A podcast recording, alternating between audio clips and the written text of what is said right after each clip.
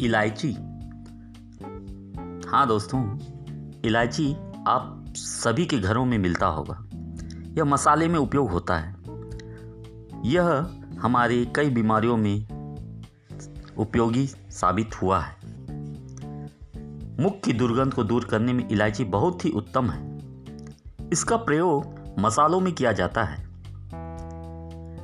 जैसे पहला जैसी बीमारी है, स्वप्न दोष।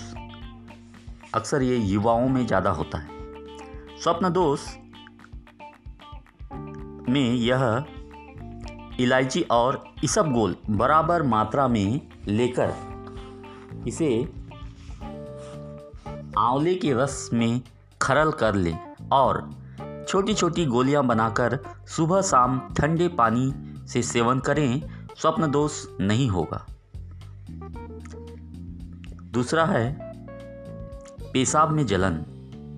जैसे हमारे गर्मी हो जाती है हमारे शरीर में तो पेशाब में जलन होने लगती है। इसके लिए आपको इलायची और आंवले का चूर्ण बराबर मात्रा में लेकर चूर्ण बनाएँ और सुबह शाम सेवन करें, पेशाब की जलन दूर होगी।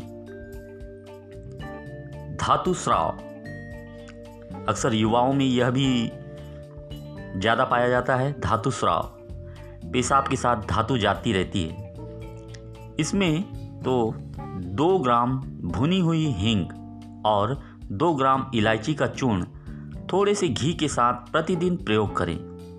दो ग्राम भुनी हुई हींग और दो ग्राम इलायची का चूर्ण थोड़े से घी में, घी के साथ। प्रतिदिन प्रयोग करें, धातु जाना बंद हो जाएगा और आप हष्टपुष्ट होने लगेंगे। कुछ ही दिनों में इसका प्रयोग से आप स्वस्थ महसूस करेंगे। जैसे अक्सर हमारे मुँह में छाले हो जाते हैं। मुँह के छालों के लिए भी इलायची बहुत ही उपयोगी है। इलायची के चूर्ण को शहद में मिलाकर चाटने से हमारे मुँह के छाले कम होने लगते हैं और वह ठीक होते चले जाते हैं। खांसी, जैसे हमें ठंड के दिनों में खांसी, सर्दी होती रहती है।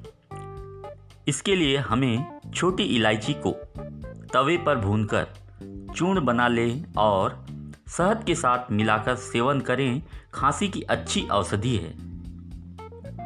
बुखार, सामान्य बुखार जैसे अक्सर होते रहते हैं।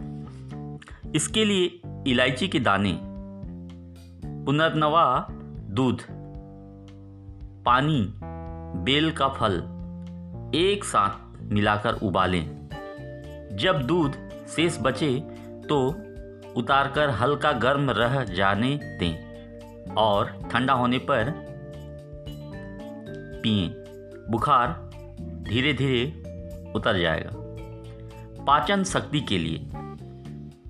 दोस्तों, आज पाचन हमारे लिए कितना ज़रूरी है, ये तो आप जानते हैं। आप जो भी खाएँगे, उसको पचाना ज़रूरी है। क्योंकि अगर हमारे पेट में भोजन पचेगा नहीं तो हम, हमें कई बीमारियाँ हमारे शरीर में प्रवेश कर जाएगी।